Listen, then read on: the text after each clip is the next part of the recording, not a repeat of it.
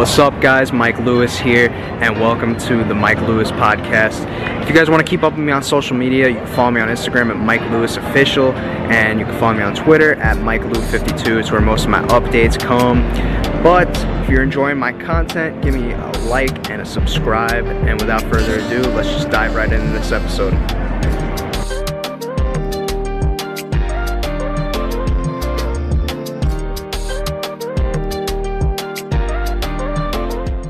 All right. Well, Mr. Preston Charles, how are you doing? Thank you for uh, coming on the show and taking the time to do this. I am living, so let's be thankful for that. I know, I know. It's been a uh, crazy ride this past uh, year or so. I was going to kind of ask, because uh, it's been a while since we've heard from you, obviously. I was going to ask what you've been up to in uh, recent years, if you could kind of uh, briefly summarize for me.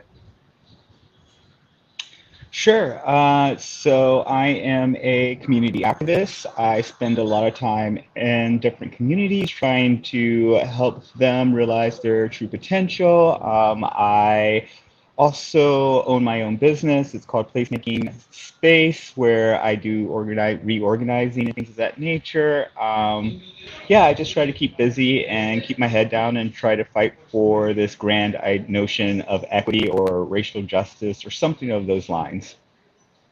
Yeah, for sure, for sure. What um, I there was an article a few years ago though, um, by the New York Times. I was gonna kind of ask and piggyback off that, um, kind of ask uh, you to talk a little bit about that situation with what you were going through and dealing with. Maybe how are you doing now? Is everything uh, kind of more situated for you? So, let's let's let's talk about that for a second. Um, what's interesting about that article when it came out is that it really kind of delved into what I was going through at that particular moment in my life. It didn't really tell anything about the backstory, about what happened with Viacom, like which is the parent company of MTV, uh, which some really truly despicable things happened. I think moving out of that, it was a really great life lesson for me. I am not that I wanted to go through that, obviously, but I think I needed to go through that to change the trajectory of my life um, and really kind of focus on what's important. For me, it's helping others. Uh, during that particular time, I dealt with a lot of mental health issues, things that I just had repressed, didn't want to think about, weren't necessarily on top of my priority list. And so I, um, yeah, and then moving out of that, I went back to school. I'm still in school. I'm like forever in school. I study uh, decolonization studies. Um, so it's it, it was a harrowing experience, but I am ultimately happy that that happened. I now see life in a different perspective and I'm doing as much as I can to help people as much as I can whenever I can. Um, if you're comfortable sharing, how like what exactly? How did that stem with um, you kind of uh, in that little bit of a rough patch, if you call it that, um, with how all that went down? You mentioned Viacom. What what part did they maybe play in it? So without actually going into too much detail into the weeds of it, because I don't necessarily want to relitigate the past of what happened, um, I had just returned home from Argentina. I had lived in Argentina for about nine months or so, almost a year. Um, and then when I came home, I was in contact with specific producers. They know who they are. Um, they have to deal with what they did to me. Um, and then from there, it kind of snowballed. Um, I lost my apartment. I moved into a sublet. I had bed bugs. I started staying on people's couches. I couldn't find work. It was like this whole series of unfortunate events that kind of just led me to where I was. And then I had to really kind of dig my way out of that. Um, also, just because like I don't know. It, it, it, there's a specific type of racism you deal with um, in the United States, especially when you are a person of color and you've had this life in uh, television. One of the things that still I like get so upset about to this day is if you go to my IMDb, on my IMDb, there's a photo of a black man that's not me, and then they have me in a picture with a cop. I've tried to contact Amazon numerous times to get that taken down. I can't do that. Viacom is the one who has to do that. MTV or Bunim/Murray Productions, they're the ones who have to do that. And to this day, I still can't get them down. So if you search me, only when you get as one of your first things that you see about me, it also therefore taints future employers or anyone else's ideas or notions about who I am as a person. And granted, I mean, all the things that happened, that was 11 years ago. I am no longer that individual. And I think that people don't necessarily keep that in mind when they watch these shows, these reality shows. They think, oh, that person that's on that screen must be that true life person. And ultimately, and quite typically, that's not the case. You get an edited version of yourself, what the executives would like to portray of you, and then that's what they put out in the world. And whether or not that correlates or corresponds with who you truly are doesn't really matter to them. What matters to them is the ratings. How are they going to get eyeballs on you? So, yeah, I mean, there's a whole slew of reasons why I ended up homeless. Not all of them were Viacom's or MTV's fault, but they definitely did not help the situation. So did them or anybody that maybe you particularly knew from doing shows with, did they know your situation or did they reach out or did you just kind of try to handle that situation on your own? I had made a very uh, cognizant decision about what I was going to do. I didn't want help from anyone. My family didn't even know where I was. They, they like spent two years calling police stations hospitals trying to figure out where I was in the world because they just I fell off a cliff. I just stopped communicating with people.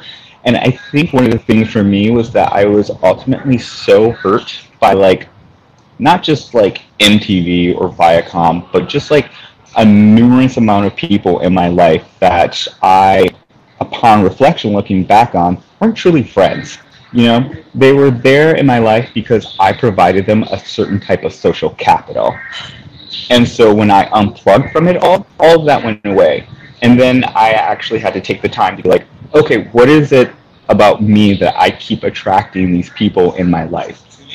So I just kind of had to go into a really deep dive and be like, okay, this is something I do not like about myself. Let me actively work towards changing that. Um, like I used to be, I used to be much more critical of individuals. Um, I think that I was a little bit of a snob, um, and that I also had this view of life where it's like people end up in the situation they are because it's their fault. When that's not necessarily true, there can be a slew of different things that contribute to a particular individual's situation. I mean, just like the thing of poverty, right? In the United States, we're given this whole story about like if a person's poor, it's their fault. Actually, no. There are so many reasons why people are poor in the United States. And the thing that I always want to remind people of is that, yes, a great deal of people of color are poor individuals, but there are far more poor white people than there are poor people of color. Right? Like, that's like something to think about. There are more poor white people than there are poor black people or poor Mexican people or whatever it may be. And so it's not that these people are poor because of bad decisions. It's people are poor because of the systems in place that continue to oppress us all. Absolutely.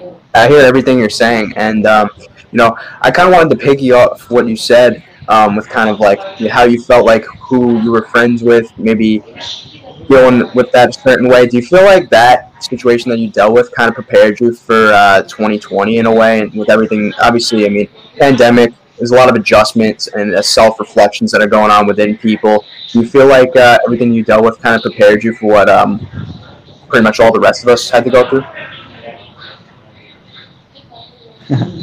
yeah, uh, it's funny because I say this to some of my close friends, and I have like three friends at this point in my life that I keep around me.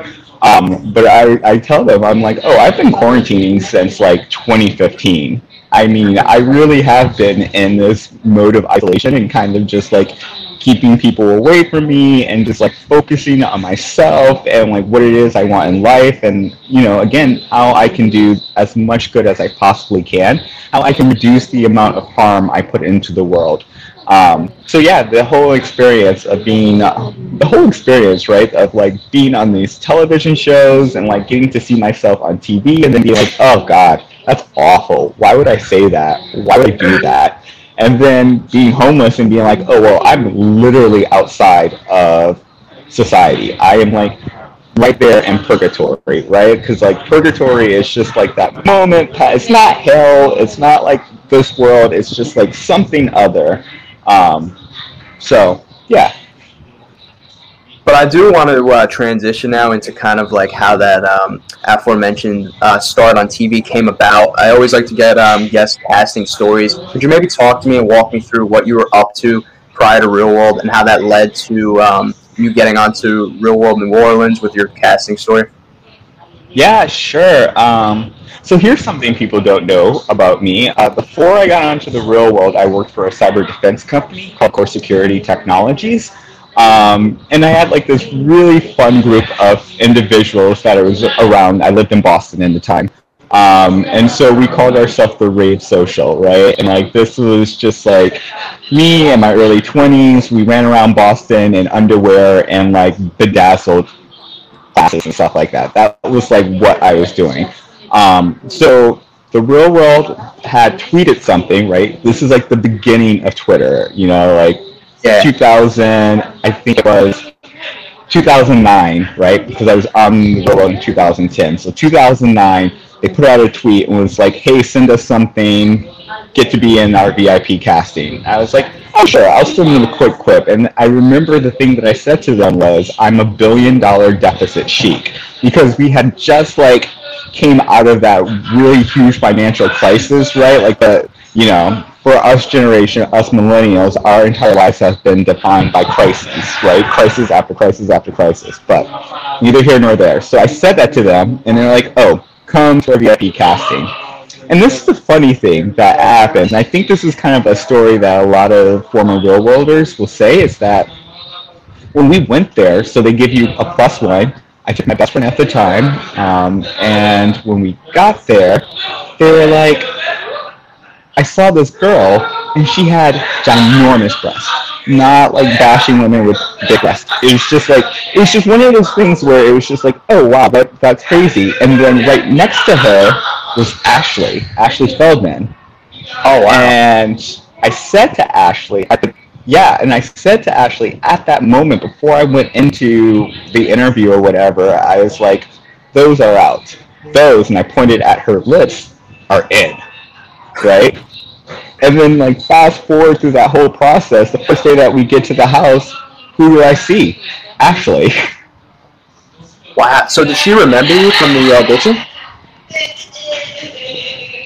Oh yeah, she absolutely remembered me. She was like, "I remember you. You're the one who told me that my lips were in," and I was like, "Yeah, that's weird and funny." Um, so yeah, and then it was like the typical thing that everyone else explains. Like you go through this process. There's a semifinal, there's a final round, and then they called me December 23rd, 2009, and told me that I was made it to the real world.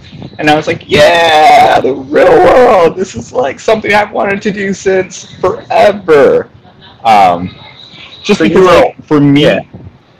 yeah, no, for me, I so I had saw a few of the seasons. Like I remember Pedro like Pedro was huge, like instrumental to my life because that was the first time that I saw like a queer man, a queer man of color anywhere. Like that was the first time I was like, oh look, there's a whole different way of being.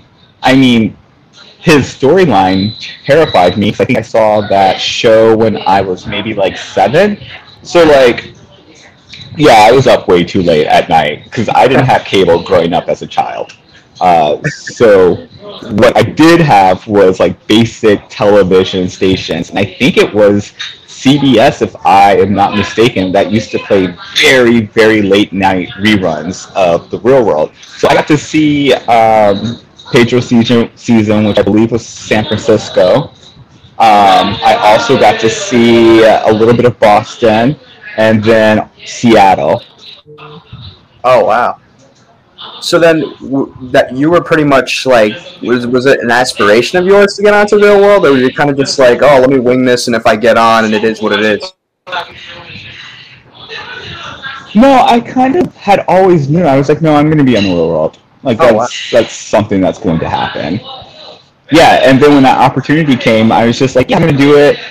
And like, some people were like, oh, I didn't expect that I was going to be cast. No, I knew I was going to be cast. Like I knew it. I was like, yeah, no, I'm going to be on the real world. was it just like something like you just manifested in yourself, or did you feel like the uh, audition went well? What do you Why do you feel like uh, drew them, or maybe gravitated them towards you? Um, I remember sitting there in the audition and having these people say some of the most outlandish things, or like, sorry, I'm at a hotel, so if you can hear like all the laughing and things are going on, it's because people are happy to be on vacation. Um, so I remember being like, oh, this is really funny because these people are saying like outlandish things or they're like saying the most vanilla things. And like, you have to understand, I lived in Boston. Boston is such a straight-laced town. It's like North Face and button ups and dude, Brad, like just like a culture that I am just not really part of. Um, and so they, I remember them asking like, if you can build a rocket ship, what would you use? And I think I said something on the lines of like duct tape and glitter. and they were like, what? Because like wow. everyone else had these very practical things, and I was like, nope, duct tape and glitter. Let's let's go. Um, so yeah, and then you know it all came a fold, and like I would never, like I've been I've thought about this a lot. Like, would I still do the roll up, knowing all the things that I know now, and like all the things I went through because of that experience and the challenges? Would I still do it now? And I think the answer is yes, because it allowed me to one really take an introspective look at myself, right? Like I have all of those videos and stuff, and like I can see myself when I was younger. And two, it allows me to travel the world. Like I have been all over the world because I was on the real world and subsequently the challenges. And whenever I do a show, I stay wherever I am. Well, yeah, that's definitely a positive outlook on it. I feel like there's always a silver lining within uh, anything you do. And um, I was going to ask as well, because obviously, you know, I feel like LGBTQ cast members are very few and far between. And I feel like, uh, you know, when fans that are still fans of the show or to identify, you know, some of their more cast members that are memorable, I feel like your name is one that comes up. I feel like you are somebody that maybe resonated with a larger audience, mainly, um, you know, maybe people who are LGBTQ fans. Were you out already prior to coming on to the show? And, uh, you know, I definitely think that you translated to a lot of people. Do you feel like that way as well? Yeah, no, I was absolutely 100% an out man. I used to run around town screaming I was a power bottom, um, which I don't necessarily identify that way anymore, but it it was like something that I was very much so aware of, and also like f balls it. Like you have one life to live. Why live your life according to someone else's standards? Why not just be truly 100% authentic in who you are and realize that's okay. It's good enough. Like you are worthy and an amazing individual as is. You do not need to hide yourself because someone else might be might hate you for whatever reason it is. Like, there's no reason to do that. I mean, if you constantly live your life according to someone else's manual, you will never ever be happy. Absolutely. I do want to ask though a little bit though because um, this was kind of a big thing from uh, your season of Real World. What was the deal with uh, Ryan Leslie from your season? I know that uh, he butted heads with uh, most of you guys, is what we saw on screen with Ryan really like what what it was with him, or what, why do you feel like uh, why do you feel like he clashed with everybody? Hmm. I think so. Like we're 11 years out from that, right? Um, mm-hmm. And so I do not want to speak about who Ryan might be as a man now, as a pair, as opposed to who Ryan was during that particular time. I think that Ryan himself was dealing with a lot of different things that we weren't necessarily privy to. And I think that when you are in a situation like that, when you are with, I think there was what, I think seven people to live in the house to find out what happens. To, so I think there were seven of us, right? Or maybe there was eight. I can't necessarily remember. But when you're around that many personalities, there are things that are brought out in you that you might not ever show anyone in your day-to-day life just because you are constantly it's like a kinetic energy right it's like this all the time you're bouncing off of this person that person so whatever ryan was doing in his life or what he was going through was that person at that particular time and no way does that reflect on who he might be as a man today I, I I would assume that he's probably grown a lot. I don't know. I don't speak to him. I don't speak to anyone in the cast uh, really. I'm friendly with Sahar and McKenzie. You know, we're friends on social media. But other than that, I don't. I have no clue what everyone else is up to. So, did you and uh, Ryan have any particular discussions like after your season of Real World at that time, or after the Real World wrapped? Like that was it. You guys didn't speak after that.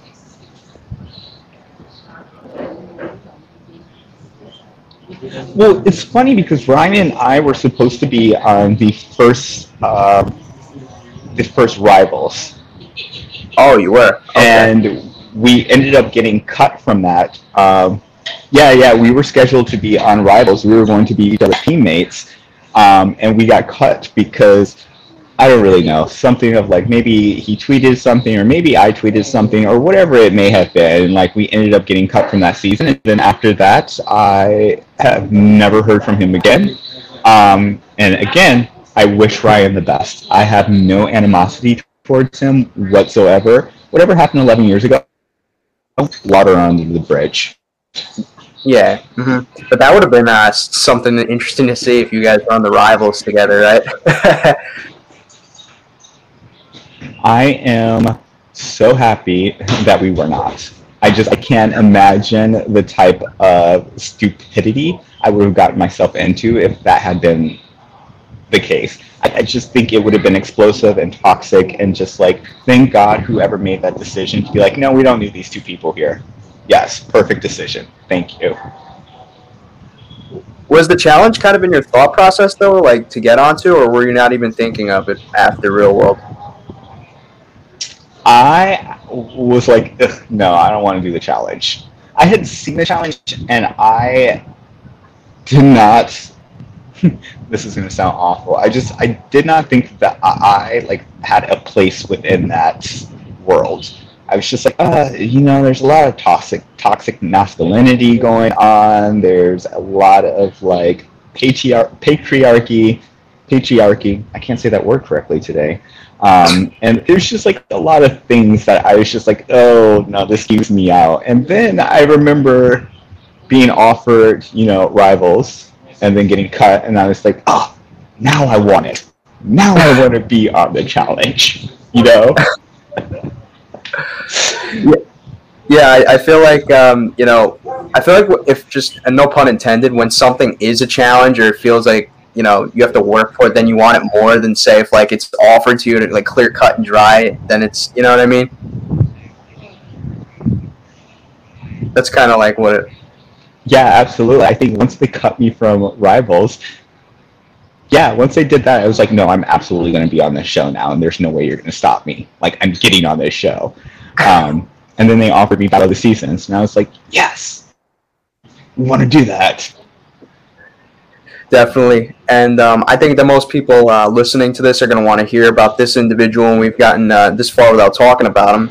Um, I kind of wanted to ask you now, obviously, because, you know, we kind of saw how, and I feel like Knight is one of the most iconic characters to ever be on Real World or The Challenge. I feel like we saw him as kind of like the lovable goofball, maybe with a little bit of a tough exterior, but I definitely feel like after Rivals 2, we could definitely see that maybe you guys. Uh, grew closer or had more of an appreciation for one another. What was? Did you guys come out of Rivals 2 growing closer? Did you feel like? Yeah, no, absolutely. I think so. Here's the weird thing. Um, after the real world, at the real world house, Knight and I had a moment where we both like came to terms with who each other were as people. And we were like, okay. And then there was a few different things that happened where I like called him out and he called me out about some stuff so that like made us have a tenuous relationship.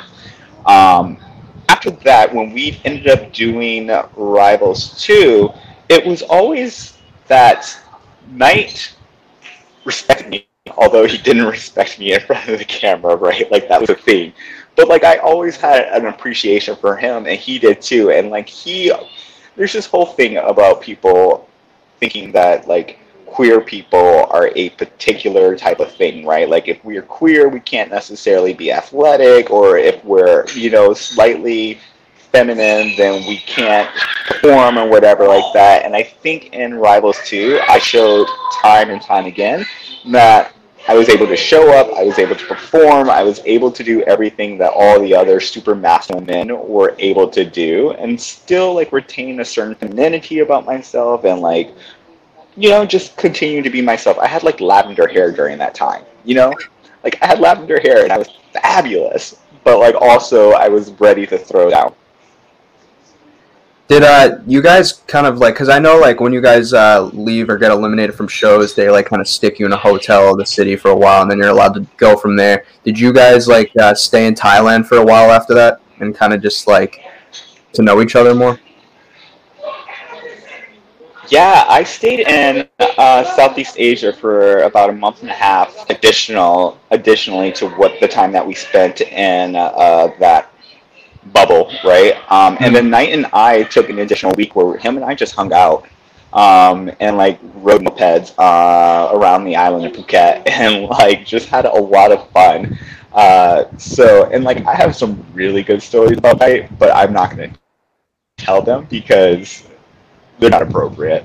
Uh, but he was always that person who would push you to where you thought you could not go any further, and then he just give you a little pat, and then you're like, okay, I can do this. It's really amazing. I mean, Knight, for all his flaws, was really a wonderful human being. He was really a caring and wonderful human being, and like all the machismo and all the other stuff like really melted away when you would sit down one on one with him and like just have a conversation. He was a fantastic, awesome individual, extremely funny.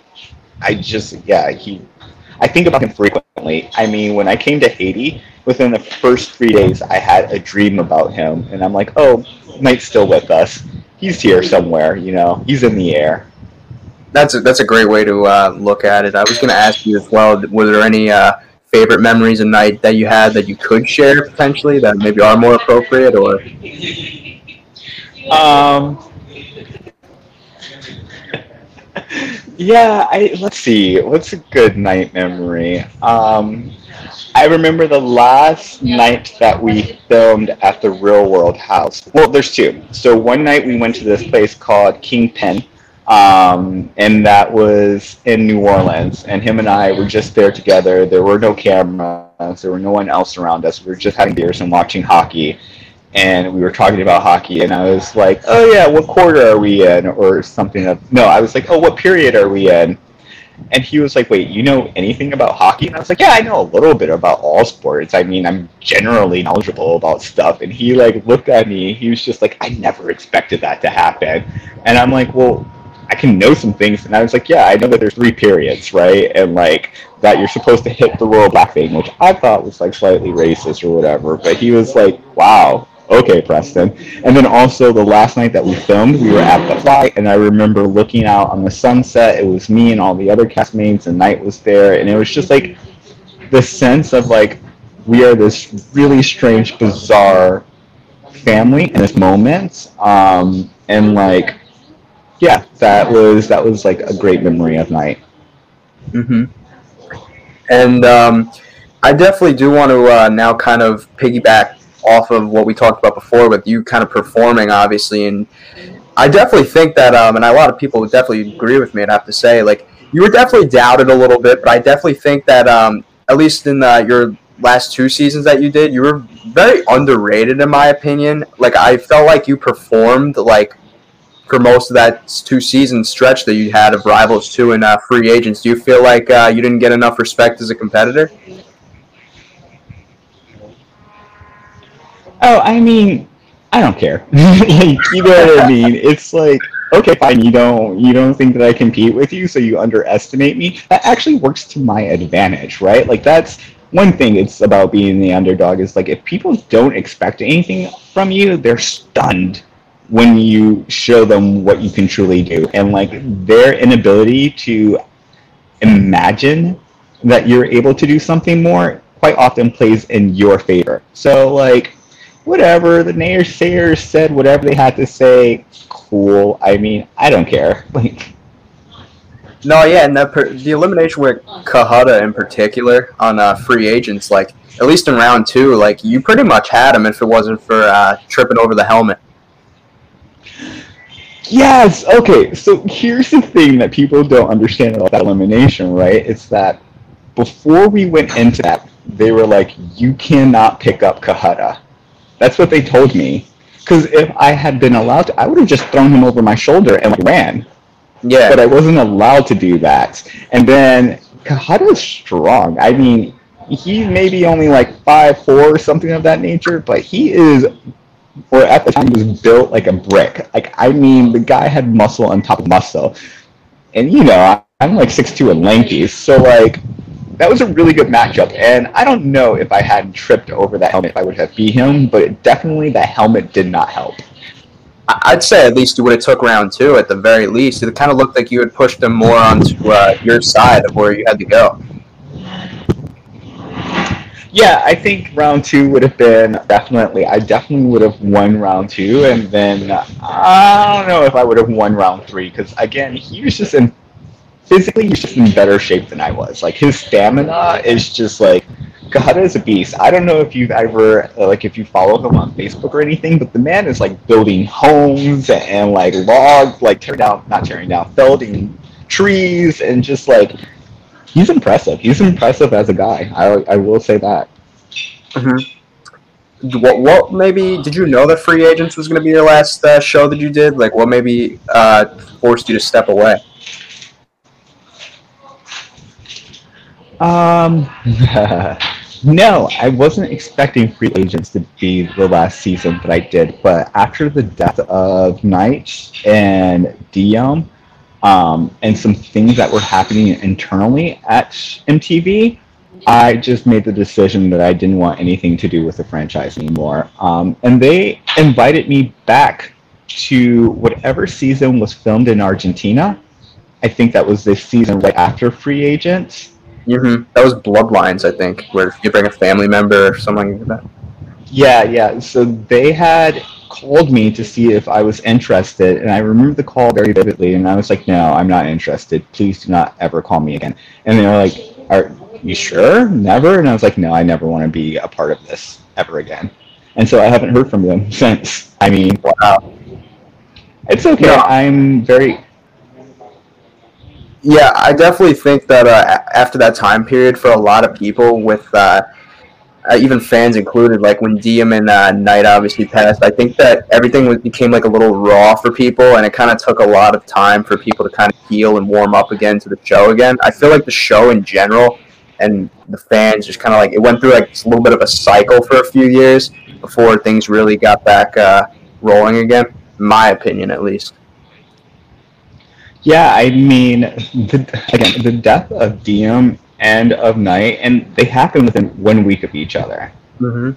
And so, like, for, and I remember, like, I went to Diem's funeral, I went to Knight's funeral, and I remember being like, I don't know about this show anymore. Like, I, I just can't see myself being in this world. And there's a couple reasons why I say that, and I think I might get slammed for saying this, but I think that MTV had a particular responsibility in ensuring when our health and like not just like our physical health but like our mental health as well. And it was no secret that knight struggled with addiction.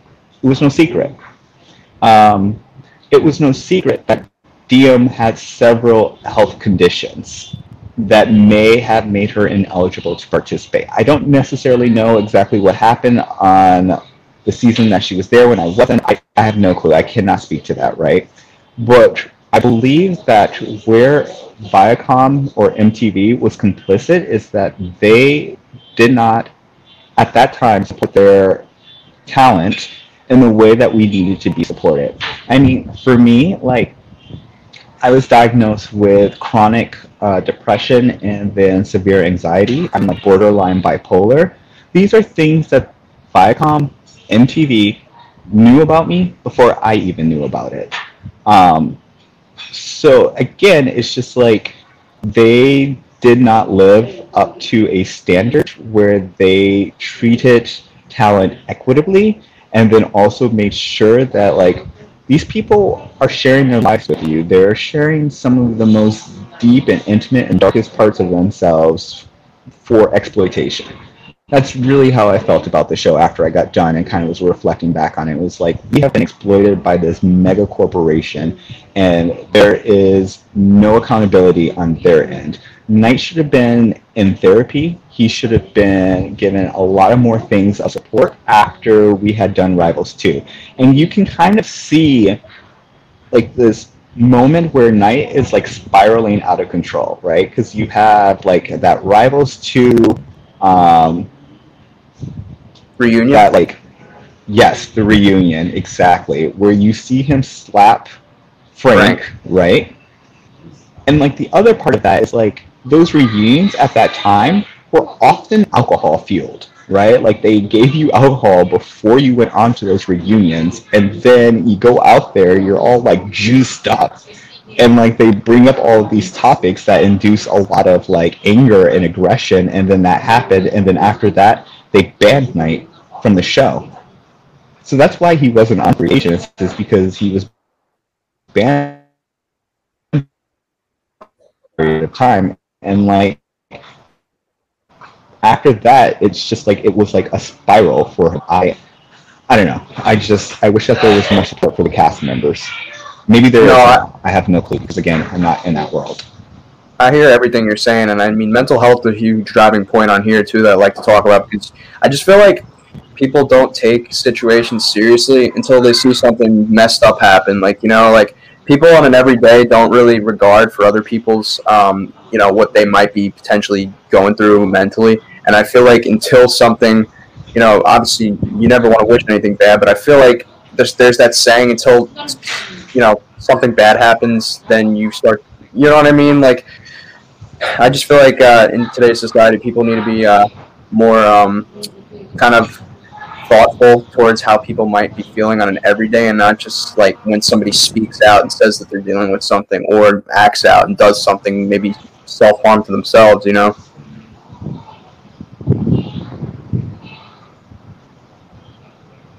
Yeah, I think in our society, we, like you said, we don't care until it's too late, until someone has attempted suicide or someone has died, right? Like that is like when we start to care. And like the other thing is, is that whether or not fans know it, what you say, we see. We see all the things that you say, whether it be praise or the really awful stuff. Like that stuff gets to us, and after you read enough awful things about yourself, you can't help but absorb some of that into you, right? And so, like, with fans, it's just like if you see something that is like, and you want to speak up about it, great just do it in a respectful way, in a way that doesn't belittle or attack that person or is going to make them feel like utter garbage. I think there's a real difference between making a critique on someone and just trashing that individual, and especially if that individual is on reality television, because this is something that I used to tell people a while back. It's like a lot of the behaviors you see on reality television are behaviors of people with mental illness.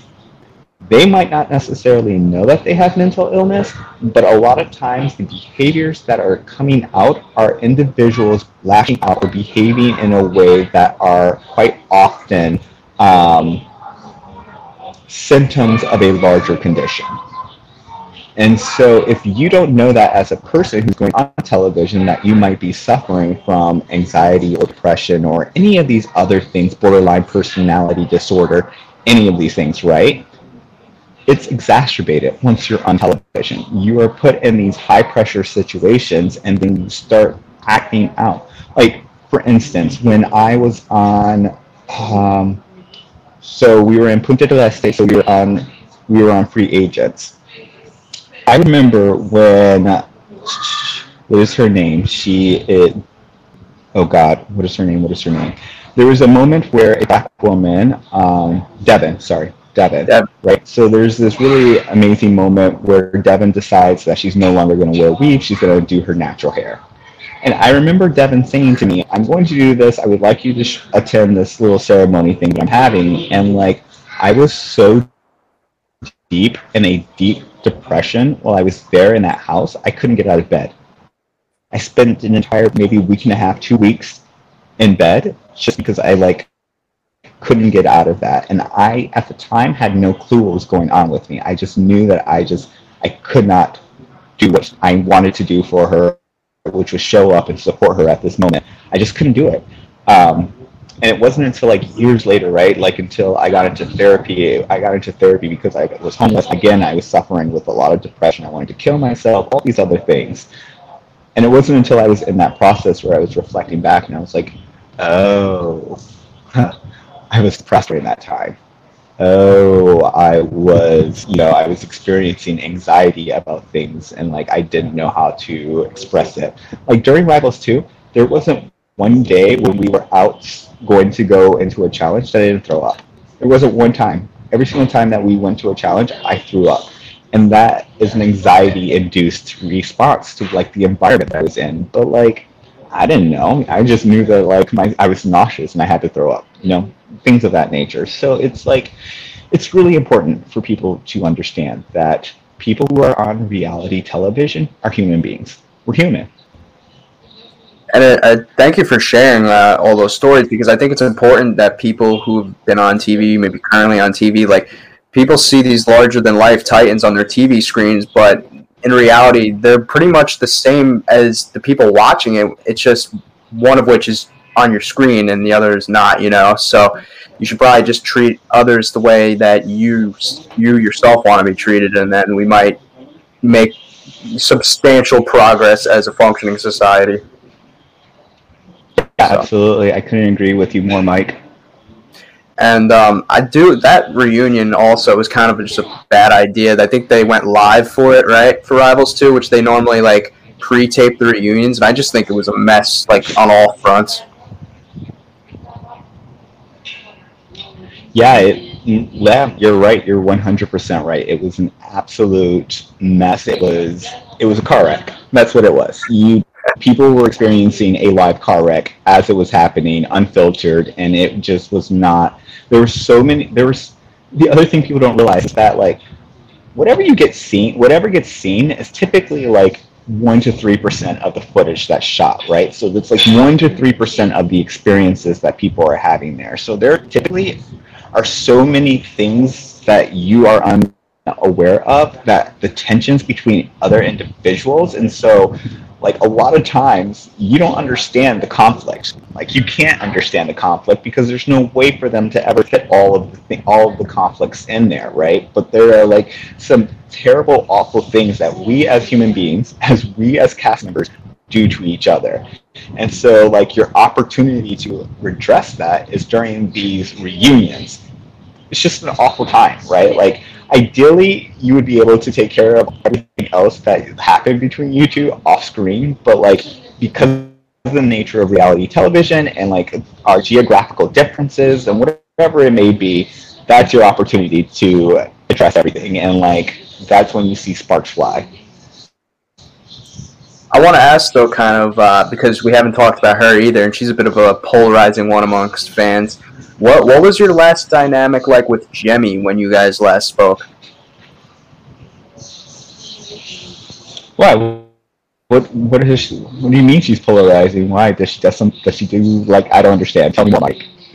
Well, she, it's kind of uh, ironic timing. She uh, this past weekend was kind of like uh, in a tiff with um, Zach's fiance on uh, Twitter that kind of uh, sparked uh, flames. You got fans picking sides and whatnot. So she's either loved or hated. I feel like there's no in between with her. And I know that uh, she's obviously a big uh, cast member from your Real World season. So I was going to uh, ask kind of what your dynamic like was with her when you guys last spoke. Um, I haven't spoken to Jemmye in probably a year or so. I have nothing. I will say this: I have no clue wherever the controversy is between her and the fiance of Zach or whatever. But I will say that her relationship with Zach runs long and runs deep. So whatever it may be, I don't know. Let's just keep in mind that there is a history between her and Zach that is very long and runs very, very deep and is very complicated. Zach was one of the people who came to Knight's funeral. There weren't many of us, but Zach was there. So, like, I don't know who his fiance is. I have no clue who she is.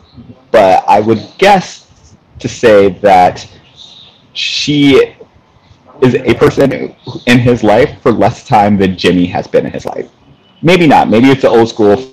She is. I have no clue who the person is, but I'm just like I'll preface with that. Mm-hmm.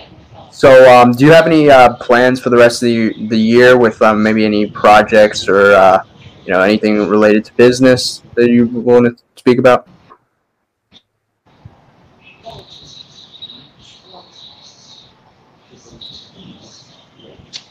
Um, let's see. Well, right now I'm in Haiti. I am doing a project on the political theory of decolonization. I came to Haiti because this is the first black republic, the first and only, well, not the first, but the only successful slave revolt in the history of the world. Um, and then on top of that, they have beautiful, amazing historical sites. So I have been here for the last 15, 16 days or something of that nature, taking in the culture, the experiences. I will say this people often, especially in the United States, love to peg emerging markets, developing nations as dangerous or corrupt. We really need to start thinking about the language that we use about other places around the world. The United States is a dangerous, violent country. It is a corrupt and morally bankrupt country. And for us to continuously cast other nations in that light does not reflect on the people, who they are, or the actual circumstances on the ground.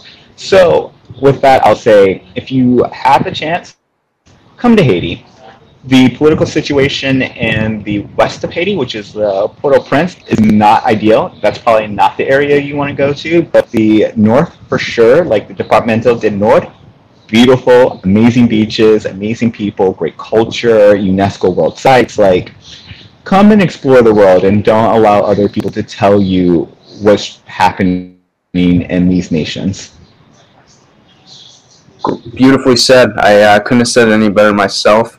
But um, I appreciate you hopping on here today, Preston, and uh, taking the time to do this. It's um, good to see that you're in uh, better spirits today, and I think that a lot of the people that are going to be watching this are going to be very pleased to uh, see that you're doing well for yourself and better.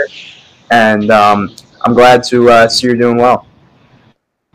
Thanks, Mike. This was fun. Um, I wish you continued success and much joy and happiness, and may the plague of 2020 slash the virus pandemic end at some point. Some point, please. Thank you so much. Uh, I'll talk to you soon. Thank you. Take care.